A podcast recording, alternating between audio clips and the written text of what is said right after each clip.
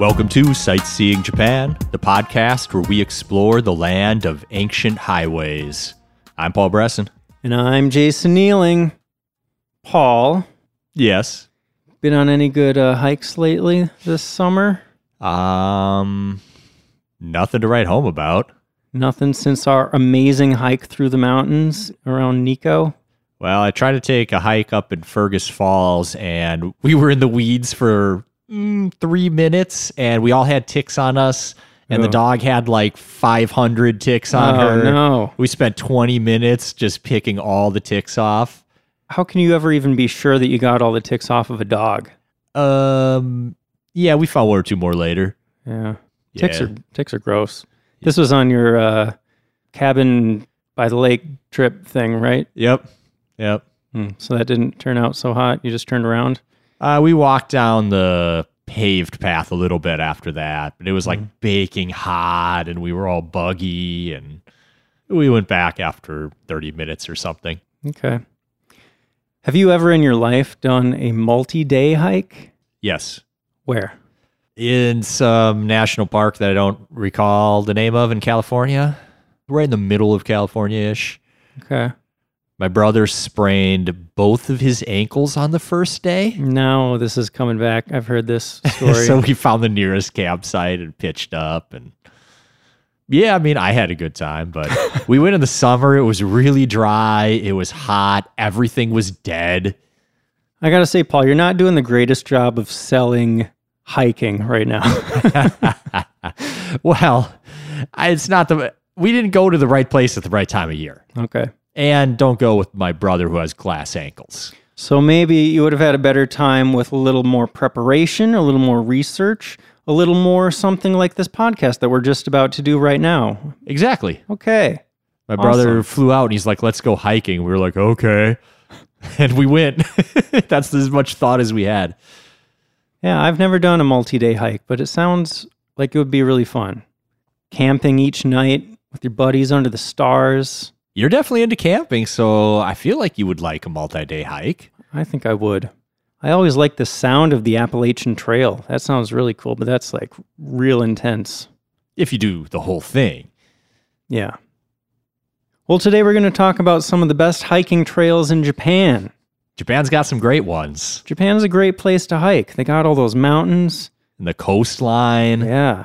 lots of amazing views on these hikes. All the fog and the clouds in the like in the valleys between the mountains and everything just so much beautiful natural scenery, right? Yep. There's still pieces of historical walking paths that have been used for centuries that still exist. hmm There are a bunch of pilgrimages where you can walk past a bunch of temples and shrines in the woods, just hidden all over the place back there. Yeah. We've done a couple great hikes in Japan. We haven't done any multi day hikes, though. We've only done little pieces. Yeah. Yeah, with these multi day trails, I mean, you cover all sorts of terrain. So, like, as for the natural scenery, like you said, you're going to see a lot of the same types of things on these different hikes the mountains, valleys, rivers, waterfalls, views of the sea. But the things that differentiate them are, you know, we've talked about how different parts of Japan have their distinct local cultures. The climate and foliage is going to change depending on what part of the country you're in. So each of these hikes has its own specific character. Yeah. We picked 10 of the most famous, most awesome multi day hikes you can do in Japan. And there's a wide variety of difficulties and scenery and vegetation to see on these hikes. Definitely. So, hopefully, something for everyone. Yeah. And if maybe you're not interested in like doing a really long multi-day hike, there's still going to be stuff in this episode for you because a lot of these hikes can be broken up. I mean, you could just do a single day hike or even like a day trip from a certain city. You can just go out for an afternoon or something and come back. Yeah, absolutely. You don't need to commit to like a month long thing. But you could. You definitely could. Some of these will take you longer than a month. So yeah, with 10 of these to talk about, I think we're going to have to move kind of fast. I feel like some of these we could spend an entire episode on just for a single hike. Yeah. I mean, they all they all sound so cool and they each have their unique things to offer. So maybe in the future we'll go into more depth on individual ones. But shall we just dive on in, Paul? Let's do it. So, Paul, we said we were going to kind of organize these by what part of the country they're in, right? Yeah. Going to start at the north end of Japan and move all the way down to the south end of Japan. So, up north, that biggest main island up there is Hokkaido. And Hokkaido has got some really cool hiking, especially because it's so remote. Like the center of that island is just really rugged. There's not a ton in there. Is it wrong if I say Hokkaido is like Japan's Alaska? I think that is a valid comparison. you Not know, way. 100%. Yeah, I mean, they don't, you know, it's different, but in as much as the United States and Japan are the same, I guess you could say Alaska and Hokkaido are similar. Thanks for humoring me, Jason. Sure. so the biggest national park in Hokkaido is Daisetsuzan. And there is a very famous hike through there called the Daisetsuzan Grand Traverse. It's right in central Hokkaido, right on the mountain range. I saw that this is one of the most challenging hikes in Japan. Yeah, the entire trail is above 2,000 meters above sea level. And since, as I mentioned, Hokkaido is not densely populated, especially in the middle of the island, you need to bring your own tents. You got to bring your own sleeping bags, food, like everything that you need to survive, you got to carry with you. And carry back out with you. Yeah. So you're hiking along the Daisetsuzan mountain range, which stretches all the way across that national park. The biggest national park in the country, by the way. Did you mention that? I think I said biggest in Hokkaido, but you're right. Biggest in Japan. And this hike is about 80 kilometers long. That's about 50 miles, and it takes eight days. And unlike a lot of the other ones we're going to be talking about, this is not a circuit. You're not just going in a loop, you're going from one end of the mountain range to the other. So you end up really far away from where you started. So you got to plan ahead and figure out how you're going to get out to the beginning of the trail and how you're going to get back from the end. Yeah, there's a few campsites along the way, but no amenities, just bare campsites, somewhere to pitch your tent, and that's all you get. I thought I saw a video of some people in like a little wooden shack, maybe. Like yeah, there are of, some refuge huts. Yeah. A lot of these like mountainy hikes have little huts. Like I know even on Mount Fuji there are little huts that you can stay in for the night. Yeah. And that's partly due to safety reasons because you're that far north up in the mountains, weather can turn really quickly, Oh yeah. and you would need to hide out to pass the storm. Man, I saw some videos of people doing this hike where the wind was like the most intense wind I've ever seen in my life. The kind of wind where it will like knock you over if you're not kind of leaning into it, you know? Yeah. And like your cheeks are kind of flopping around because Yeah. it's, it's just That kind of wind on a mountain sounds not fun. Yeah. Yeah, I saw a lot of rocky parts. Like you're so high up, you know, that the, the trees kind of go away and then it's mostly just rock that you're climbing up. Uh, I saw videos of people hiking through dwarf pines. That was kind of interesting looking because I'd never really seen that. It's like pine trees, but they only come up to your waist and they're just so thick that you're just kind of wading through them. That's like, really odd. weird. Yeah. Yeah. I heard someone saying, give yourself at least an extra two days to wait out bad weather Oh, because you're not going to get just eight days of solid good weather to knock your hike out, Hmm. even if you're going in summertime. pretty intense. Yeah. But it also looks amazing. Like the views that you get from the tops of these mountains, of course, they're going to be amazing. I saw like mountain lakes that you come across, and you're so high up, like above the clouds. There are spots where, you know, you just look out and it's just a sea of clouds and you see little mountain peaks poking up. It's like, I don't know, just surreal, like another planet or something. Yeah, looks unbelievable. This hike in particular was popularized in the Japanese imagination by a poet named Keigetsu Omachi, who took the hike and then wrote poetry about it. And I do have one of his famous lines from one of his books he wrote in 1921. He said, Climb Mount Fuji, and you'll speak of the height of the mountain. Climb Daisetsuzan, and you'll speak of the vastness of the mountains. Wow. That's cool. Yeah. Would you, Jason? Would I do this hike? Yeah. I feel like you need to be a pretty experienced hiker to do this. I would do it in like 10 years after I've done a bunch of less intense hikes, multi day hikes, that, so I can kind of work up to it, you know? Okay. What do you think? Nah. Never? Eight days, like, I'm not against discomfort and hardship, but eight days of hiking through a mountain, carrying all my own supplies, like, nah, I'd rather like go lay on a beach somewhere. I don't know. I like challenging myself, and I feel like this would be a real challenge. I wonder just how much training, though, it would take to do something like this. Because, like, I've never really carried this really heavy pack with me either while I'm hiking. Yeah. Do you need to train for like a marathon to be able to do this kind of thing? Not quite, but you definitely need to be ready for it. And the altitude, too. Yeah. You're not used to that. It's going to get you. I've never really had a problem with like altitude sickness before, but I have. I would It's definitely. I would want to try a few days at a slightly lower elevation hiking just to, you know, just to make sure I'm not just going to go out there and die. Yeah. Yeah. Definitely. Okay. But you'd do it if you were prepared. Yes. Yeah. I'd go vacation somewhere else.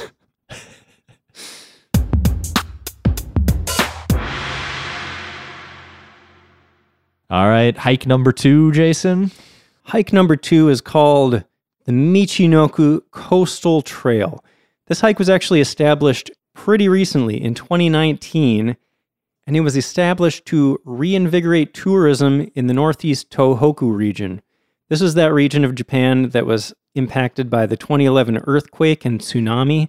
A ton of towns were destroyed around there, and so this hike is kind of a way to bring tourism back and get people passing through these towns and seeing the beauty and the amazing local culture around there. That's awesome. Yeah, It's a thousand kilometer long trail. that's about 620 miles, by the way. I did the conversions for all of these. Oh, thank you. I was just going to go with kilometers. And I don't know what a thousand kilometers is, but I have a you know slightly better idea of what 620 miles is like. yeah, I'd agree with that. Anyways, thousand kilometer long trail. It goes from Hachinohe City in Aomori Prefecture all the way down to Soma City in Fukushima Prefecture. so you're going like kind of all the way through Tohoku along the coast there. Yeah, a huge part of the coast. It's broken down into 28 smaller sections that all only take a day or two to complete. And it's supposed to take about 50 days if you want to complete the entire trail. Yep. As for accommodation, you can either camp or since you're passing through all these towns along the coast, there are hotels and guest houses that you could stay in too. That part of the coast is very famous for being beautiful too. I remember researching about that region and they had uh, all these best sightseeing places in Japan on the coast where you could see all these pine tree covered islands and things. Mm-hmm. And with all those little sections, you can kind of pick which area you want to see too. You can just, oh, I'm going to hike these five sections if you want to see the rugged pine coast. But there's other parts further south that you get to see more wilderness and animals if you want to hike down there. Right. There's so many different types of shoreline. I mean, because the trail covers such a long distance. I saw some like really steep cliffs, really rocky kind of coastline, but then there are also beaches. I saw a ton of amazing rock formations out there. And there are even parts where you can take a boat out into the water and get a view of the rock formations from the water. That'd be amazing. Yeah. In my brief time on the Tohoku coast, I do remember seeing like a bunch of little islands out there and just, just like, I don't know what it is about that part of Japan, but there is kind of a lot of just interesting looking coastline. It's not just like open sea, there's kind of a lot of stuff scattered around out there. So, like we said, you're passing through a bunch of cities, so a fair chunk of this hike is on roads, but there are also more rural parts with a lot more wildlife and there are a bunch of onsen along the way. Yep. A lot of these hikes have onsen, which is ah, just makes any hike so much more enjoyable when you can rest your feet or rest your whole body in a hot bath each night. Oh, yeah. What did you see it for difficulty for this one, Paul? Some spots that were moderate where it gets a little steep, but mostly not too bad. It's kind of the length that's more of the difficulty in most of it. Right. I saw in some of the more rugged spots there are a lot of ups and downs, but also a lot of stairs, even in kind of more rural areas, like just wooden stairs, like in the in the woods and stuff. I guess we sort of came across that in Nikko a little bit too in the mountains, just little small sections of stairs. Yeah, we did. Yeah. So be ready to climb a little bit, but I, would say intermediate probably is where this one lands. Agreed. I do this one because I can stay in a hotel every night. Yeah, this one sounds nice. Get a little more uh, civilization, a little more access to vending machines and whatnot. Yeah, I can have the comforts of sleeping in civilization and eating there, and then going out into the rugged wilderness for the day. But then I'm back for my adventure before the night. Exactly.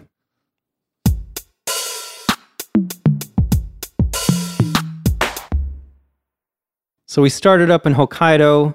That last hike was in northeast Honshu, the big main island of Japan. So what's the next hike? Where are we going next, Paul? Well, the next one goes kind of all over central Honshu. We're going to talk about the Basho Wayfarer's Journey, which is a hike that follows the footsteps of a Japanese haiku master, Matsuo Basho, who lived in the 17th century. And looking for inspiration for his writings, he went out on a hike that ended up taking him out for six months. Was that why he went for inspiration? Because what I read is he just kind of decided he'd had enough of his old life at some point, and he just decided, I'm just going to go off into the wild and I'll probably never come back. That's what I read. Okay. I, I read inspiration. Maybe he definitely used it as inspiration later on. Right, right. His uh, original motives maybe remain unclear. Maybe. The story that I saw that I like is that he was just like, you know what? I'm done with all this crap. I'm going out into the wilderness. But then he's like, nature is so beautiful. I need to go back and write some poetry and stuff about this. That sounds nice. The beauty of nature reinvigorated and inspired him. And then he wrote a bunch of poems later. And some of those poems, by the way, can be found in his book called Narrow Road to the Deep North. Yeah. And that book is translated into English.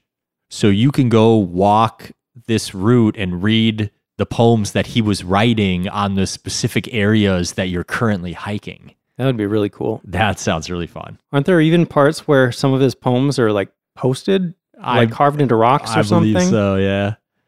So you said he was gone for six months, right? Yeah. Did you say how long, how far he hiked? I did not. Twenty five hundred kilometers. Oh man, that's one thousand five hundred fifty miles. That's like more than halfway across the United States, right? How far is it from one end of the U.S. to the other? A few thousand? I think it's like two thousand from here to L.A. And we're in the Midwest, so it's yeah. I mean, anyway, it's not quite a straight line, but anyways, it's a long way. Is is the point I'm trying to make? Yeah, that's a super long way. He started in Tokyo, walked up north past Nikko, and then as far as Matsushima, that's up by Sendai. Yeah. And then he went back down along the western coast to Kanazawa and ended up down in Gifu Prefecture. If you don't want to spend six months following his footsteps, the northernmost section is where a lot of people seem to pick up the trail these days. Okay. I saw that, yeah, you can take trains between a bunch of different points if you want to do a shorter hike. You can kind of pick as long of a section as you want. Yeah. So, with all of that distance that you could cover, you're going to see all sorts of terrain, right? You can see mountains, rivers, streams, forests, pretty much everything that central Japan has to offer. Like, you're going to get a taste of all that stuff. Yep. And since you're passing through a bunch of towns, accommodation looked like it was pretty easy to find. Yeah. I was unclear if that was for the entire place, but it seemed like it crossed through a lot of developed areas. Yeah. Did you read any of Basho's poems? No, you got anything? I just saw one that I saw in English. It was with awe that I beheld fresh leaves, green leaves, bright in the sun. I like it. Sounds like hiking. Paints a picture. Yeah. Nice. Did you see anything about the difficulty of that one? Intermediate. That's what I saw. Again, there are some steep parts, but it's mostly pretty easy. The biggest obstacle is just the extreme distance if you plan to do the whole thing, Yeah. or even a big chunk of it. I mean, even even just like a quarter of it is still pretty freaking long. Right? Hiking for six months straight is insane. Yeah. You'd I'd love to be do that though. In great shape. Man, I would really actually, you know, as a tourist, you wouldn't even be able to do the whole six months at once. You'd have to leave the country halfway through and come back. Yeah. Yeah. What about time of year? When's the best time to do this? Fall. You get to see some nice colors. Definitely. Fall is a great time. Spring is also a good time. You see the cherry blossoms. I think that's going to be the case for a lot of these hikes. Spring for the cherry blossoms, fall for the colors, and then you miss the extreme cold in the mountains in the winter and the extreme heat in the summer. Yeah.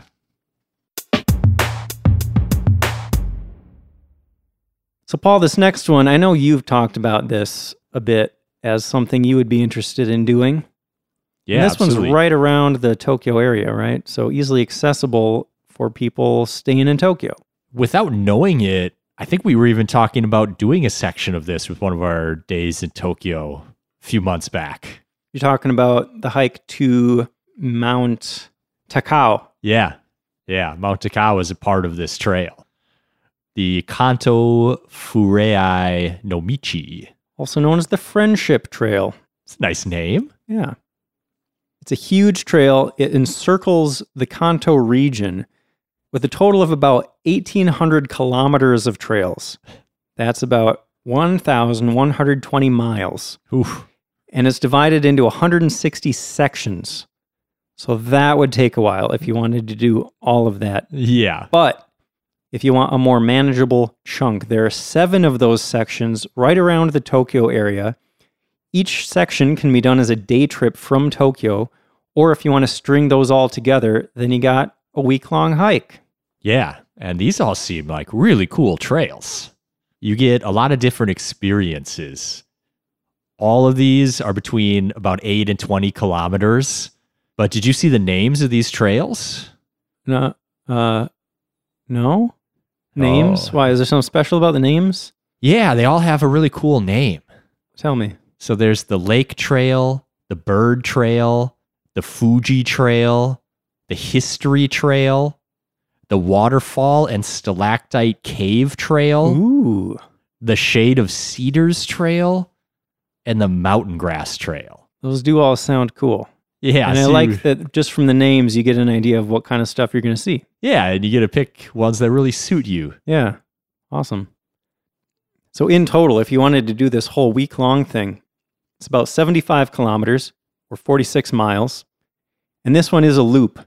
So, it starts and ends at Umenokidaira in Hachioji, which is just a little bit west of central Tokyo. You can get there by train.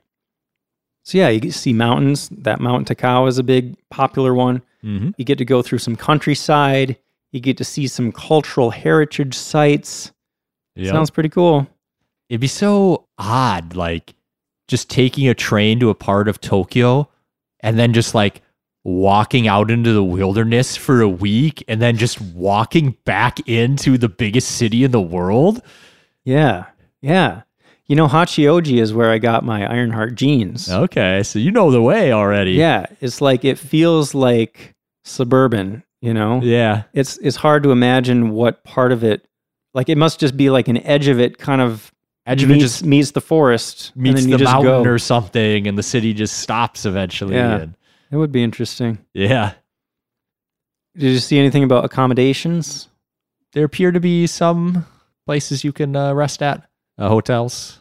Yeah, I saw guest houses, ryokan, traditional Japanese inns, and some of the mountains have huts. So, you know, you'll probably want to plan out each night and know exactly what you're doing, where you're going to be. Maybe Yeah. you need a little tent for uh well no, not not tents. Those huts should be good for the the really wildernessy parts, right? Yeah, you could pack a lot of people into those huts to sleep. At Did least some pictures of the pictures of the hunt, huts. I saw some of the pictures of the ones in the mountains, and it was like bunk beds, but it was like continuous, and everyone's head was facing the hallway in the middle, and then their feet were facing outside. So you, like every two feet there was a person Yeah. sleeping. So you could, and then there was a second layer of that on each side. You could fit probably a couple hundred people and sleeping in this small little hut. Almost. 100 people? Maybe I'm exaggerating, but like you could pack them in there. All right. Paul, did you hear about these official certificates and commemorative badges you can get? What? You get badges? Yeah. So if you complete all of the trials, like we said, it was split up into sections, right? I guess each section is a trial. Okay. If you do all of the trials in one specific prefecture, you get an official certificate that says you did that. So they actually have like official records of how many people have completed each prefecture and then how many people have done all of the prefectures together. Oh wow. As of April 2016, 813 people had done all of the Tokyo trails Okay. and 119 people had done all of the trails in all six prefectures. That's not many people. Right. Wow. I mean, it is a long ways. Yeah. What an accomplishment that you'd be like, I'm one of 119 people in the world that have done this. that would be pretty cool to be on that list. Is that like being like a Pokemon trainer? I collected all my badges. Sure. You can fill up your Pokedex with uh, pictures because to prove that you did each section, there are specific photo spots along the trails that you need to get a picture at. Oh, okay. Yeah. That's cool. Mm-hmm. So that last hike was around the Tokyo area. Now, let's say we're heading from Tokyo down to Kyoto. There were a few main kind of highways that people took between those two cities hundreds of years ago. One of the main ones is our next hike, the Nakasendo. This was an inland trail. So there's the Tokaido along the coast, and then the Nakasendo is through central Honshu, through the mountains and stuff. Mm-hmm. It's been used for hundreds of years. Samurai and daimyo took this trail back in the Edo period. A lot of history there. It's really cool, like just being there and thinking about all the people that have been along this path over the centuries, you know? I thought that was really cool. Because Paul and I did this hike, if, if that wasn't clear. Part of it, anyway. Part of it, yeah. Yeah, thinking about we've probably walked on the same path that a number of Japanese most famous historical people have walked on before Yeah, It's pretty cool. it is. Like the exact path. yeah, those stones are still there, nestled in the ground. Yeah, the post towns built up along the path are still there. So you're walking through the same towns even that these people walk through. Yeah, it's so cool. So this trail is like relatively chill. It, it was reasonably easy to walk because all sorts of people had to walk it all the time. So it's like it's not intense really. And you get to see a lot of different stuff. You get to see the countryside, mountains, streams, forests. And those post towns were all just little spots where people could rest for the night as they were traveling from Tokyo to Kyoto or vice versa. And so these post towns have been preserved to really feel like they would have hundreds of years ago. You're going to see traditional houses and inns, and it really makes you feel like you went back in time. Like I, that's one of my favorite memories in Japan was hiking that trail. It's just such a cool atmosphere. Agreed. They do a really good job of hiding all the power lines underground and stuff like that. So you don't see any really modern infrastructure. Yeah. Like you walk up to a town and it's like everything's made of wood and there are little uh, farming plots on either side. And we Yeah. saw some like rice drying in the sun. Yeah. And it's just The first really cool. little post town we walked through literally had a little canal with a water wheel spinning, Mhm. like they were still making power with the water, you know? Yeah. It was so cool. So the entire Nakasendo is 530 kilometers or 330 miles, and it takes about a month to do the whole thing. But of course, you can split it up. You can just do certain sections.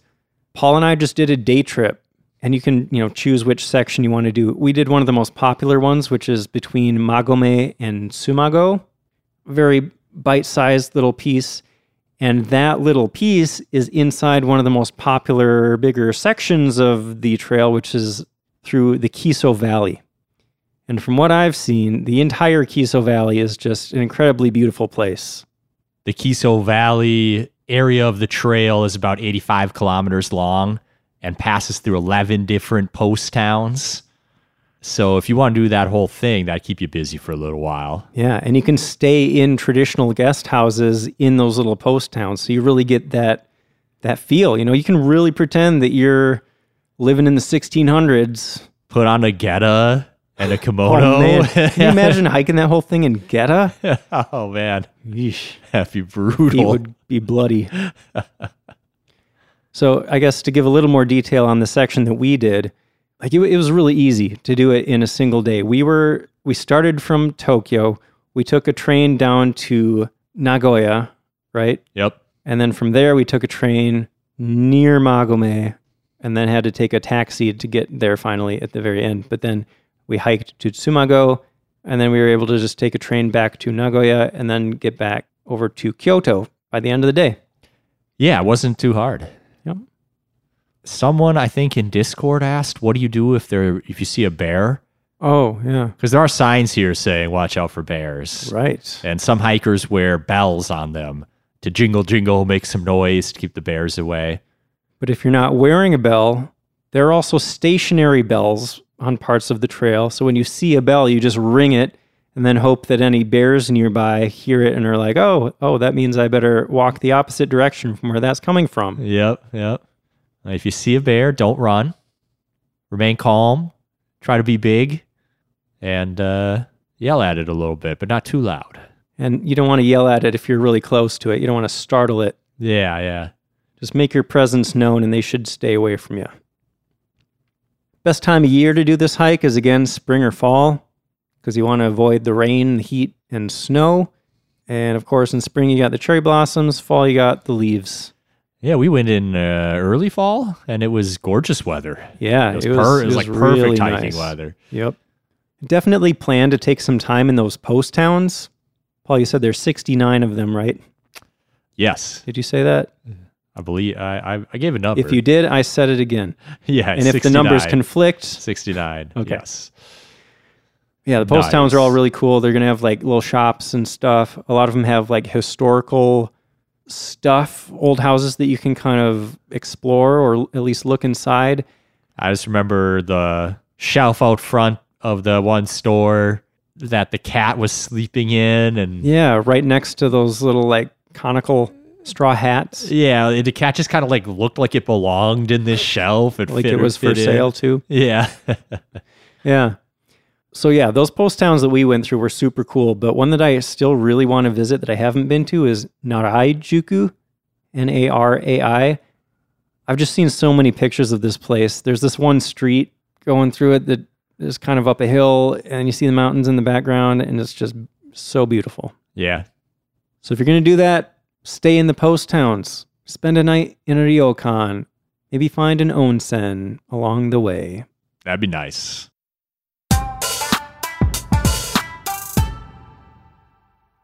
Next up, we got Kamikochi Yari Hotaka Circuit.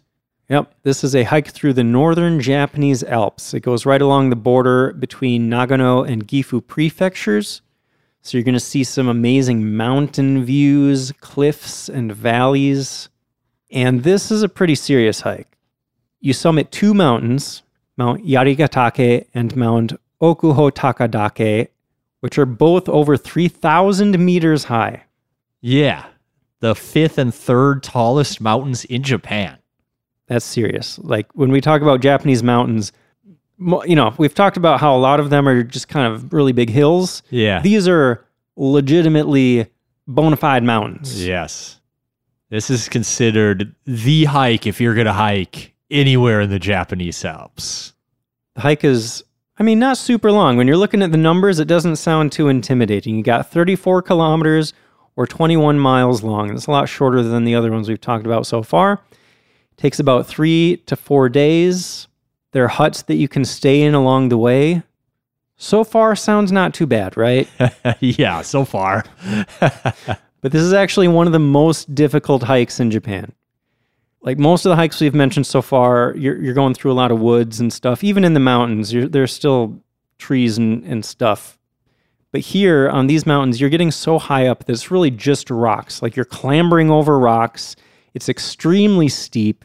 You're on your hands and feet a lot of the time, Yeah. going up like nearly vertical. Yeah, you need your arms to climb and balance. When you get near the peaks, there's metal ladders bolted to the rocks that you have to climb up in places. There are a lot of spots on this hike where you're so high up and it's so steep, like you really don't want to look down. If you're afraid of heights, do not do this hike. oh, definitely not. Paul, did you read much about the Daikiretto? No. Okay, let me tell you about this. So there's a ridge line on this hike called the Daikiretto, and it looks horrifying, man. Like people die here every year. A few people each year die I, on I did hear section. that. Oh, a handful of people die every year. Yeah. So there's this incredibly narrow ridge. And if you stumble in either direction, left or right, like you're just going to fall down the mountain, you know? They call it a knife's edge ridge line. The views are supposed to be some of the best in the world, but it also looks like just terrifying. Like you're going to be shaking in fear if you're not an experienced climber. I saw a video of this guy that did it alone Oh, wow. which seems like a bad idea. Right. Like maybe he was super experienced or whatever, but Uh, I wouldn't want to do that alone. I wouldn't want to do any of these hikes alone, honestly. Right? But I think he was French. It sounded like it. Okay, that explains it. I don't know why I felt like I needed to mention that. I don't know that French people are particularly, uh, I don't know. Completely anecdotally, I was playing games on my computer this week and I had YouTube videos like started auto playing in the background and it started giving me mountaineering disasters.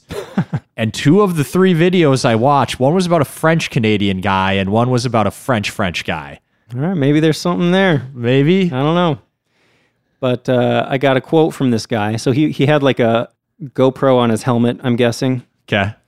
And uh, he, here's what he said as he was going up like the steepest, you know, mountain peaks. He says, "Jesus Christ, that was fing crazy.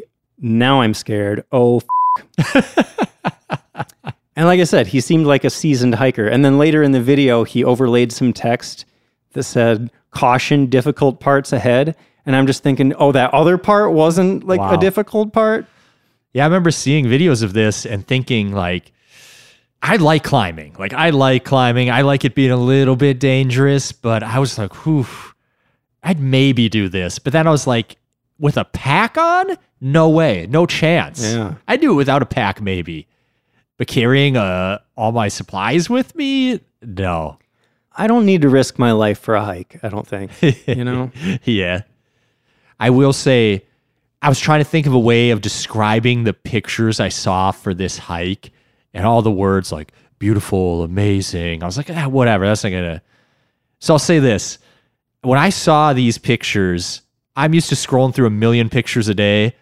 I stopped and like stared at it with my mouth open for like 10 seconds, like, whoa, you're above the clouds. It was unbelievable. Yeah. I saw the best time to do this hike is actually summer, not spring or fall like the other ones, because the rest of the year it's either too much rain, too much snow, or the huts are closed. I saw that July to October is actually the best time to visit. And the high altitude helps with the heat of summer. It doesn't get too crazy hot, similar to like Mount Fuji. The Yeah. only time you can even climb Mount Fuji is in those summer months because It takes a long time for the winter snow to melt. Yeah. And like the temperature changes so much from the bottom of the mountain to the top. Yeah. What's up next, Paul? We're going like south from Kyoto, right? Yeah. Next up, we got the Nakahechi Trail in the Kumano Kodo, which is in Wakayama, which is a peninsula or in a peninsula south of Osaka. Right. So before we get to this specific trail, I wanted to give some general stuff about the Kumano Kodo. That makes sense. You might have heard it called the Kumano Kodo Pilgrimage because because it's a pilgrimage where where monks hike and stuff. The Kii Peninsula is the biggest peninsula on Honshu. and it's pretty rural. So, like, it feels like an old timey pilgrimage. You're hiking through forests and mountains. It looks really beautiful. If I were to sum up what the Kumano Kodo is, I guess I would say it's it's a bunch of temples and shrines nestled in the forest, right? You're going through this beautiful forest and you're just going to come across all these cool little temples and shrines nestled nestled in the wilderness. I'd say that sums it up well.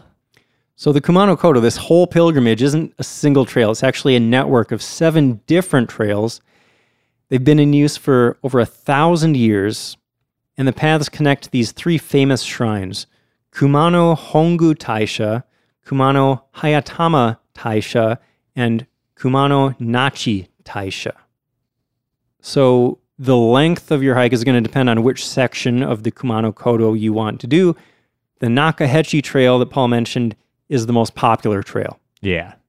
I also saw it called the Core Trail.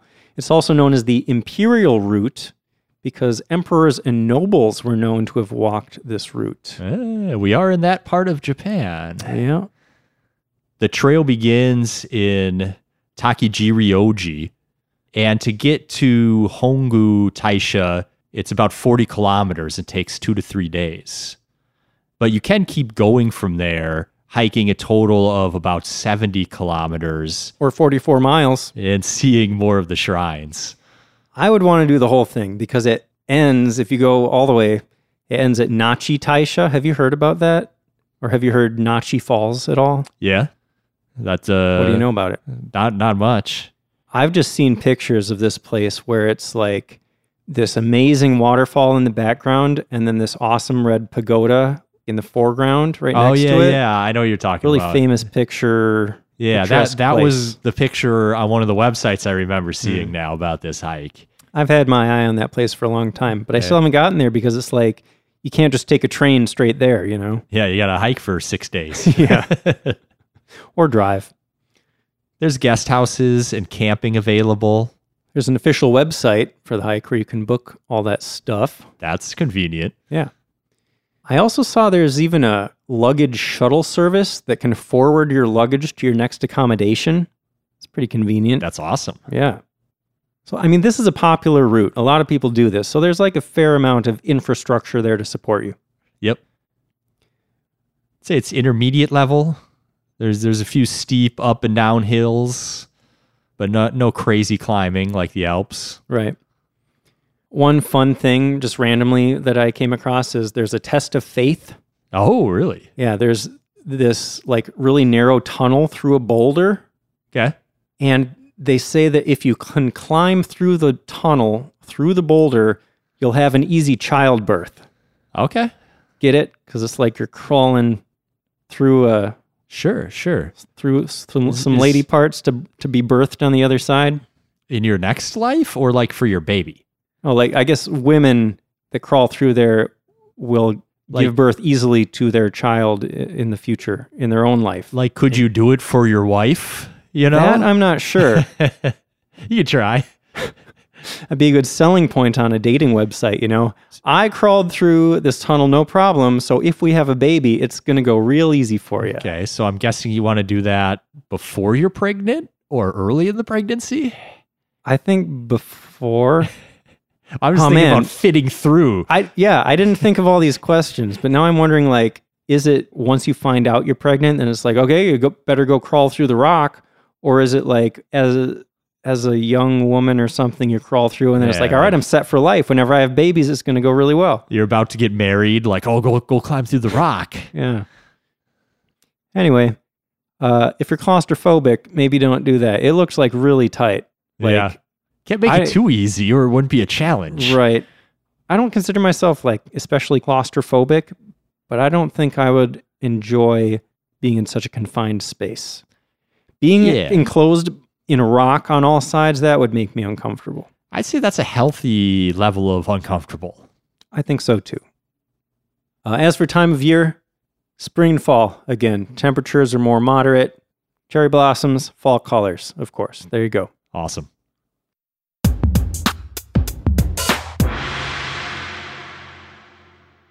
All right, Jason, I swear we didn't do this on purpose, but the eighth hike we have to talk about is the Shikoku 88 Temple Pilgrimage. Why are you why are you looking at me like something special is happening? Is it because it's two pilgrimages in a row? It's the eighth one we're talking about. Oh. Got yeah, it? Get it? I I did Get it? yeah, I do get it. And yeah, that was very much not intentional to the point that I didn't even have any idea what Paul was trying to get at right there. I guess I'm the only one that cares. Anyways, the Shikoku Pilgrimage, also known as the Shikoku 88 Temple Trail, is a famous pilgrimage route Real on the island of Shikoku Oh yeah. that uh, runs through 88 different temples. That's a lot of temples. It is. I think I told you, right? When I was in Takamatsu, when I met, I just randomly ran into that girl from Minnesota Yeah. And I was like asking her what she was doing in Japan and she was studying there. She was studying, I want to say somewhere near Tokyo or something. So I was like, well, what are you doing in Shikoku? Like, I feel like not many people make their way to Shikoku on their first trip to Japan or something, you know? Yeah. And she was like, well, we just wanted to do the Shikoku pilgrimage. I was like, that's awesome. That sounds so cool. And she's like, yeah. But then we were like, we didn't realize how big of a deal it was. And we decided, oh, maybe we'll just like visit a few temples. And then we were like, oh, you know what? Let's just go to Takamatsu and then go back to Tokyo. yeah, I mean, it's quite the hike. it definitely is. So, one nice thing about this hike is that it is a loop. Yep. Start and end in the same place. It basically goes all the way around the perimeter of the island of Shikoku. So, as a pilgrimage, of course, this path used to be walked only by monks, but in the Edo period, normal people started walking it. Not to imply that monks aren't normal people or whatever.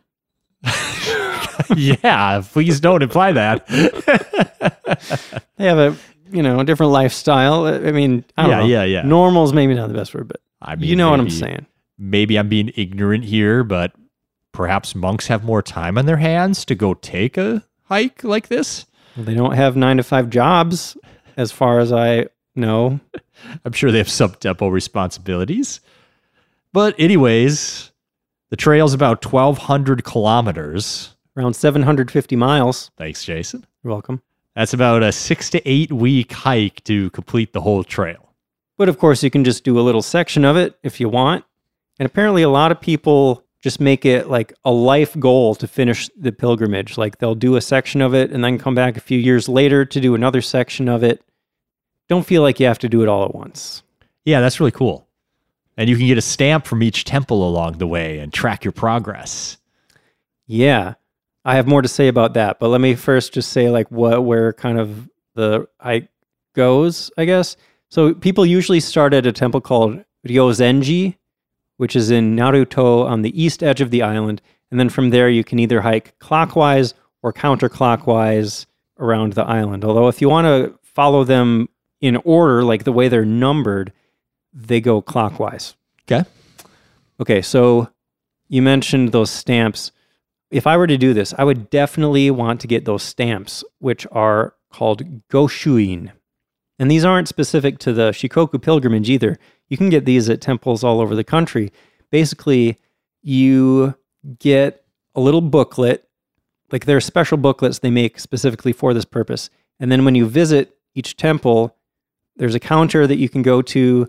You pay a few hundred yen usually, and then they'll put a special stamp in there. They have some calligraphy that they can add to the stamp. And these are considered sacred, these stamps. They're like commemorative stamps to show, you know, that you were there. And I think it'd be really cool to have a booklet filled up with all 88 of those. Like that's Yeah, A would. really- meaningful souvenir, you know? I've seen lots of people getting those stamps before. Yeah. Yeah.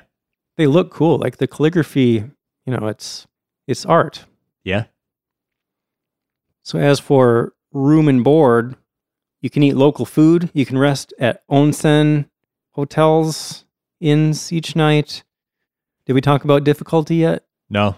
I saw it's mostly just an easy walk, but there are some steep parts when you're in the mountains. Like the whole the, the trail isn't entirely around the perimeter. There are little parts that go inland, so you're going to be going uphill Yeah. a little bit of the way. A lot of the temples are on the coast, but not all of them. It's Yeah. also traditional to wear a white vest and carry a wooden staff with you on the pilgrimage. Yeah, the official tourism website actually recommends that because local people and businesses will recognize that you're doing the pilgrimage and they'll be more inclined to help you out. Like that's part of the local culture is helping out pilgrims. Yeah, I just imagine like walking into town at like 6 p.m. and the sun's starting to set, and they're like, see you, like, oh, do you have a place to stay yet? Uh, have you eaten? Let's let's get you something. I wonder how they would react if you wore like a black and white get up with like those those shoes with big buckles on them and kind of a big pointy black hat. You know what I'm saying? Uh, yeah, I, I wonder too. Like American pilgrims. Probably That's get- what I was trying to get at there. probably get some stares.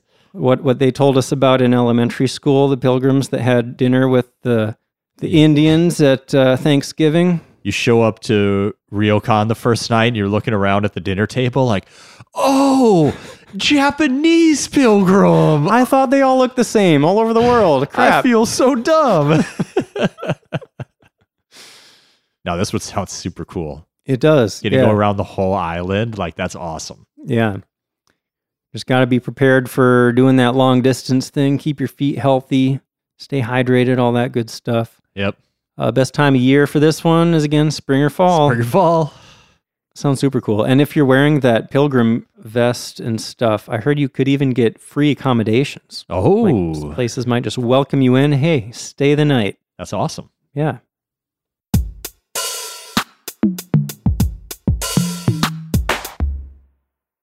So that last hike was on the island of Shikoku, which is one of the main islands of Japan. It's kind of just across the sea there from Hiroshima, around there. Now, if we're going even further south, kind of southwest, that brings us down to Kyushu, another main island, the southernmost main island that's not Okinawa, if you consider that a main island. Is that confusing? Is that a confusing way Just to say that? a little bit of a confusing way to say it, but you're not wrong. Kyushu is down at the southern tip of what you probably think of as Japan. If you've seen maps of Japan and you forget about those little itty bitty islands way south, right? Yeah, because that- Okinawa is going to be in the corner of the map in a box, anyways, Right. right? Is that a less confusing way of saying that? I don't know. man. I think we're getting more confused. Look at a map. We're talking about Kyushu now. It's south. Look in that general vicinity, you should find it. Okay, this hike, we're talking about the Kunisaki Trek. It's located on the Kunisaki Peninsula, which is this kind of bulbous thing sticking off the northeast side of Kyushu. hmm The peninsula has Mount Futago at the center and a bunch of forest and valleys rolling down from its summit. Futago-san has been the historic center of mountain worship in the area for both Shinto and Buddhist beliefs. For centuries. Yeah, going way back. So a bunch of shrines and temples are dotted all around on all sides of the mountain, and they're linked together by this hiking path. Yeah, it sounds really cool. On this hike, you're going to see a lot of Buddha statues. You're going to come across caves where monks would have taken shelter from the elements when they were doing this hike. You might go into that cave to take shelter too. That'd be pretty cool. Taking part in history, right? Try to meditate like a monk until the rain passes.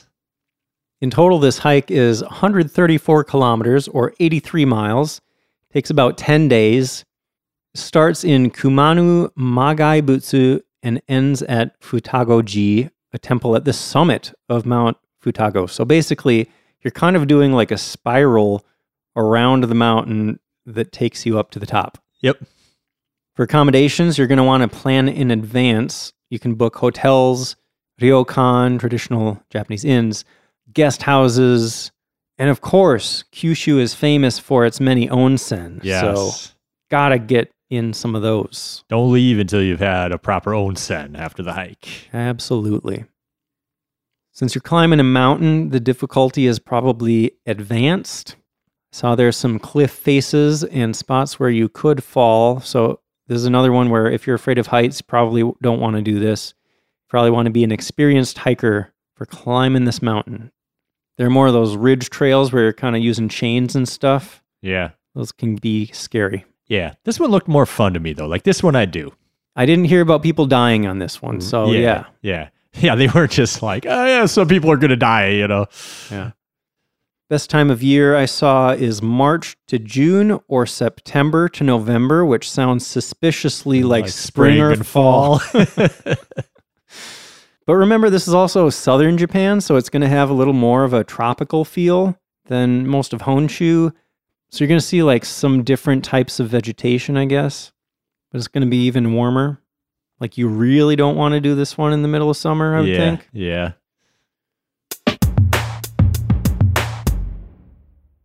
For the last hike we're going to talk about today, we're going all the way south down to Okinawa itself. Those little bitty bitty islands way down there that we stumbled around Yep. in the last section. Yeah. This hike is called the Okinawa North to South Traverse. Basically, you're starting in the north of Okinawa and you're walking south all the way down the island. It's kind of like a skinny island, so you're walking the whole long way of the island.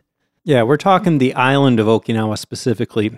Okinawa Prefecture includes a bunch of other little islands down there, but the capital, Naha, is on Okinawa Island, which is the one you're hiking on here. Yep. It's an interesting hike in that it's not entirely a scenic hike like a lot of these others have been.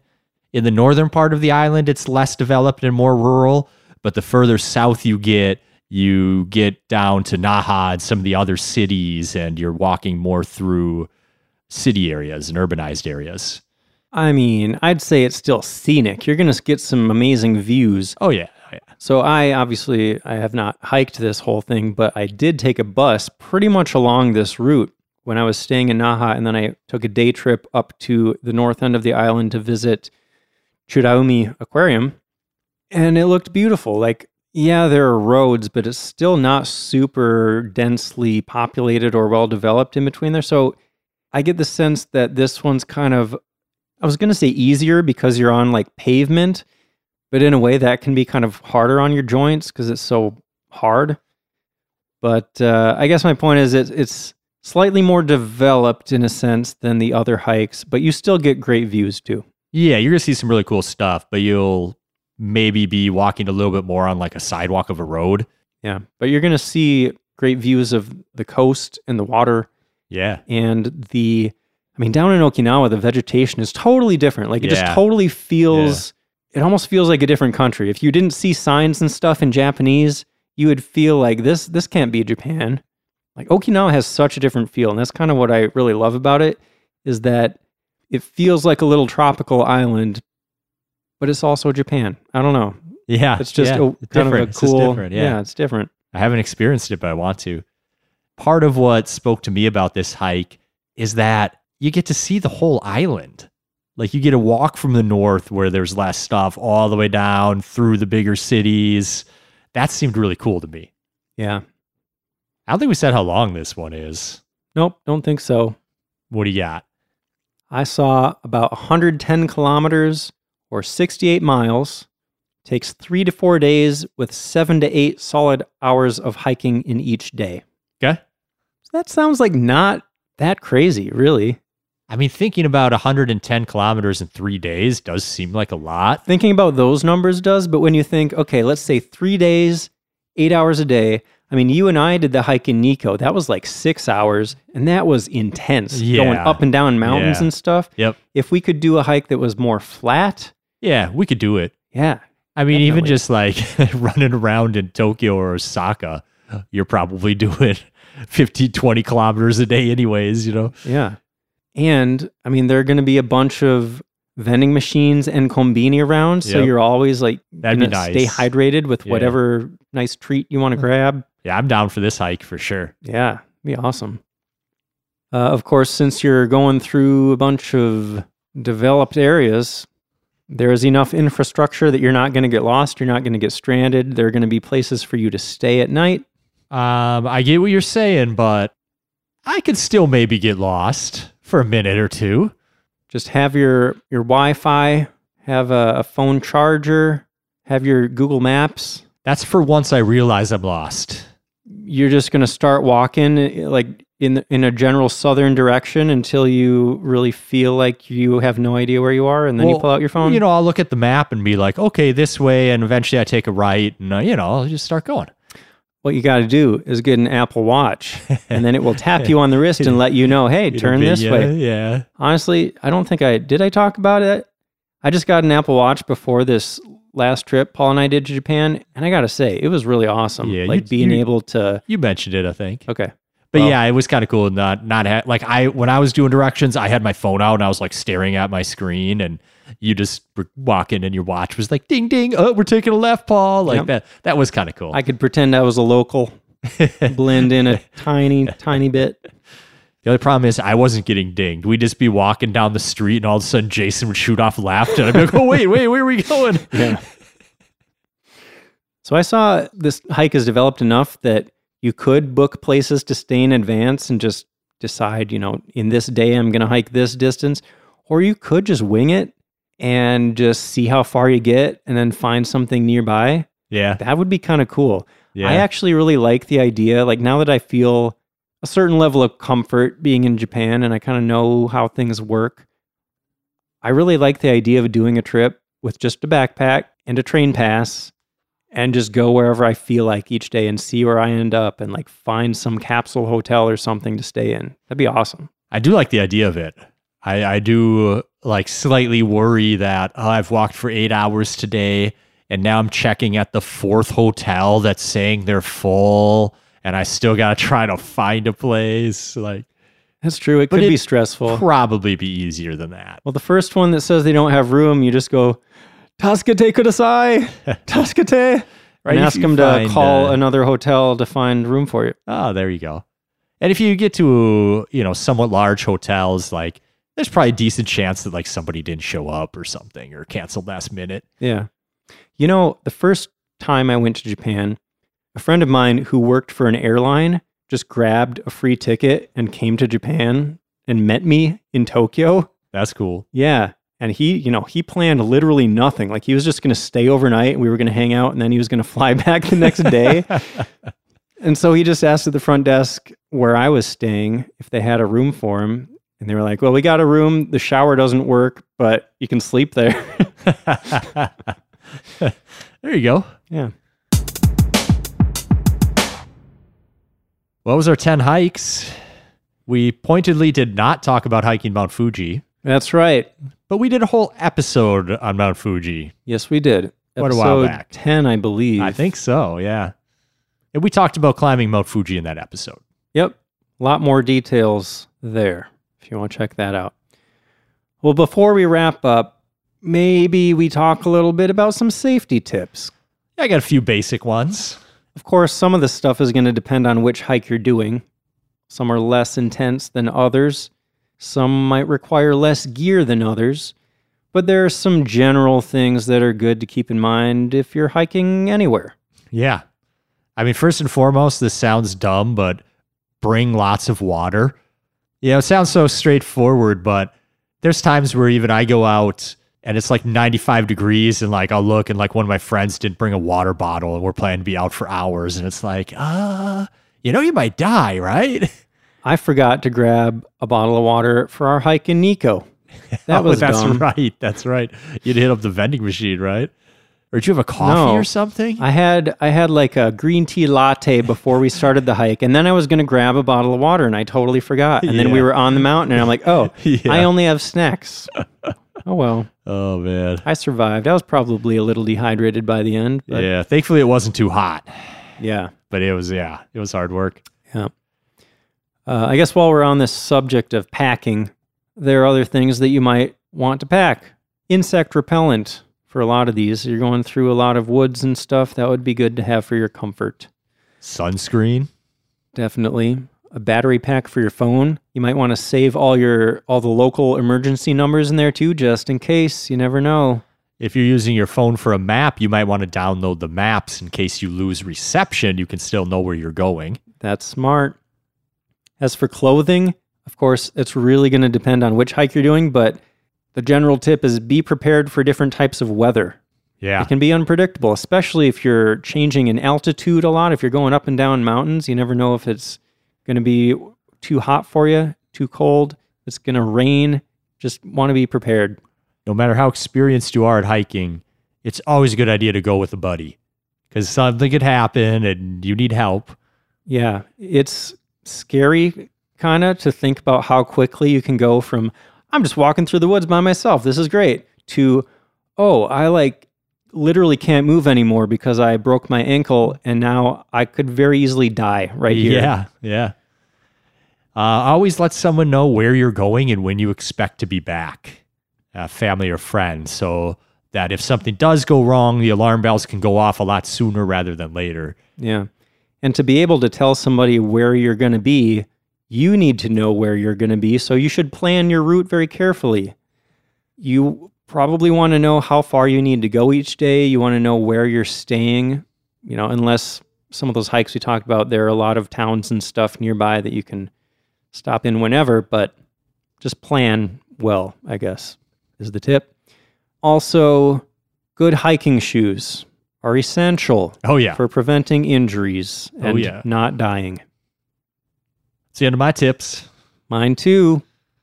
Well, I hope maybe you were inspired to do a six month long hike, or maybe just a couple day long hike, or maybe even just a few hour long hike. I don't know.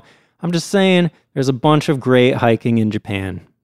Yeah, if you go and hike one of these and have the most amazing experience of your life, you're welcome. If you fall off a mountain and die, we warned you. Yeah. We warned you. Not our fault. and if anyone out there has done any of these, let us know. I would love to hear about somebody's experience on any of these. yeah, come hit us up in the Discord and share your experience or some photos. Definitely. If you want to join the Discord, which is hopping, gotta say, Yeah. got a lot of people in there, got a lot of good conversations. You can find the link to that in the show notes or on our website. We also need to give a shout out to our Shogun level patrons. We have three of them now Nicholas McKibben, Paula, and Kevin Harris. Thank you all so much. Thank you. If you want to join the Patreon, you can also find that link in the show notes. Paul, what are we talking about next time? On the last episode of the season. Oh my goodness.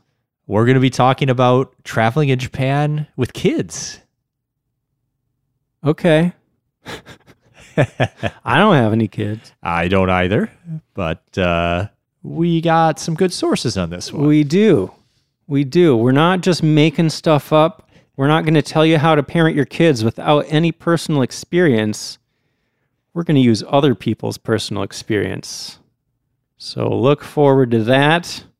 Thanks for listening. We'll see you next time.